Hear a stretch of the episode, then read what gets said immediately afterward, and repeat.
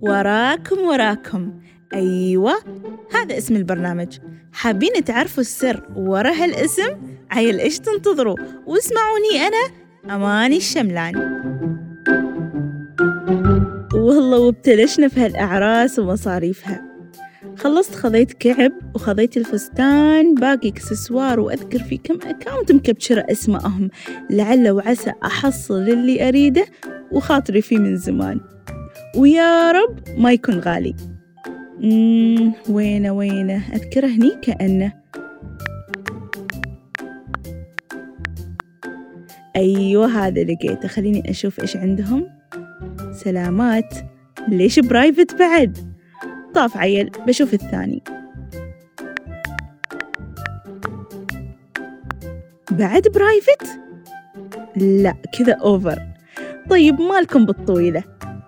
تخيلوا معي تروحوا السوق المحل معين ومتعنين وتلاقوه مقفل ومكتوب عليه إذا تريد تدخل قدم طلب مسبق. wow. هي هي نفسها فكرة ال accountات ال private الثقافة اللي منتشرة عندهم إنك إذا تبى الإضافات تزيد عندك من الشروط لازم تخلي accountك private ما يعرفوا إنهم كذا راح ينفروا نص الزباين خصوصا اللي مستعجلين على الغرض. خلوا الأكاونت مفتوح لأنا ما أتوقع أنكم تبيعوا غرض نادر أو شيء مرصع بالذهب. ولو كان مرصع بالذهب ترى الصور ما تنسرق يعني الغرض ما ينسرق من الصورة. عادي جدا.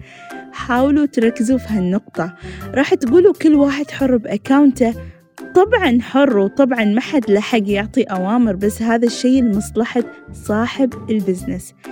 إذا أنا أبغى زباين وأكسب عدد كبير من الزباين وأزيد ثقتهم فيني وفي خدمتي ومنتجاتي مهم جدا إني أكون واضحة معاهم من البداية. أما إني أصك أكاونتي وأنتظر إني أنجح ومشروعي ينجح هنا أنا بكون غلطانة للأسف. بس في نقطة أهم بعد. في بعض الأكاونتات تعرض المنتجات والخدمات بدون الأسعار.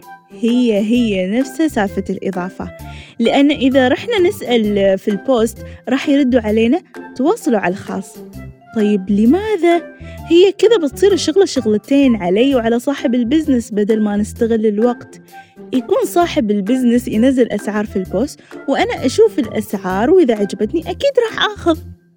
ما كذا بس المشكلة الثانية اللي تصير مثلا أنا رضيت بالواقع ورحت سألت في ال direct عاد مثل ما يقول المثل انطر يا أم لين ما يك الربيع أتوقع عرفتوها. يا أخي لو سمحتوا اختصروا الوقت علينا وعليكم مرة واحدة. أفضل شي تسووه تحطوا السعر على الصورة بعد ما على ال post. وتحت كتبوا تفاصيل الغرض أو الخدمة. وممكن تكتبوا بعد لمزيد من الاستفسارات تواصلوا على ال direct أو على رقم الواتساب. كذا بنكون شاكرين لك حسن تعاونك معانا يا صاحب ال business.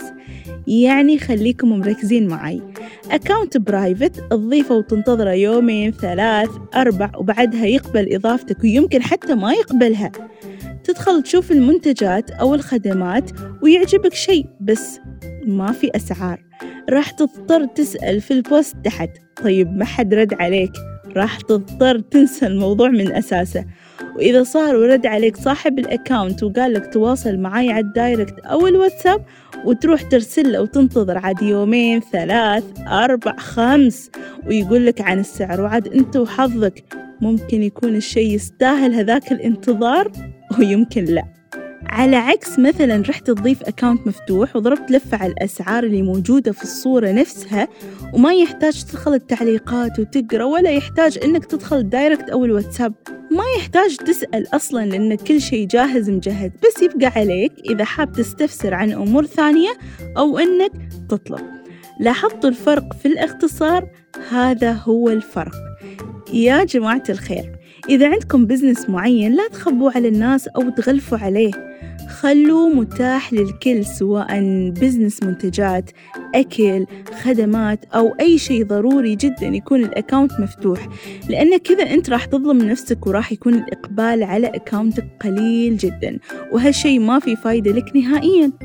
على عكس لو كنت واضح وصريح من البداية.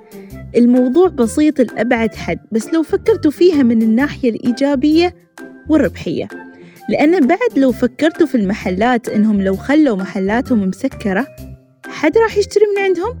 طبعا لا. وأتوقع الأغلب لاحظ إن الأكاونتات فيها تعليقات معينة. حطوا الأسعار. ليش ما حاطين الأسعار؟ زين على الأقل كتبوا أسعاركم.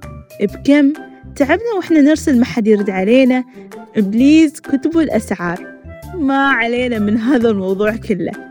على فكرة موضوع الحلقة القادمة شيء نار. بس خليكم شابكين عاد ما أوصيكم. وتعرفوا يا أصحاب أكاونتات البرايفت ترى أنا وراكم وراكم. thank you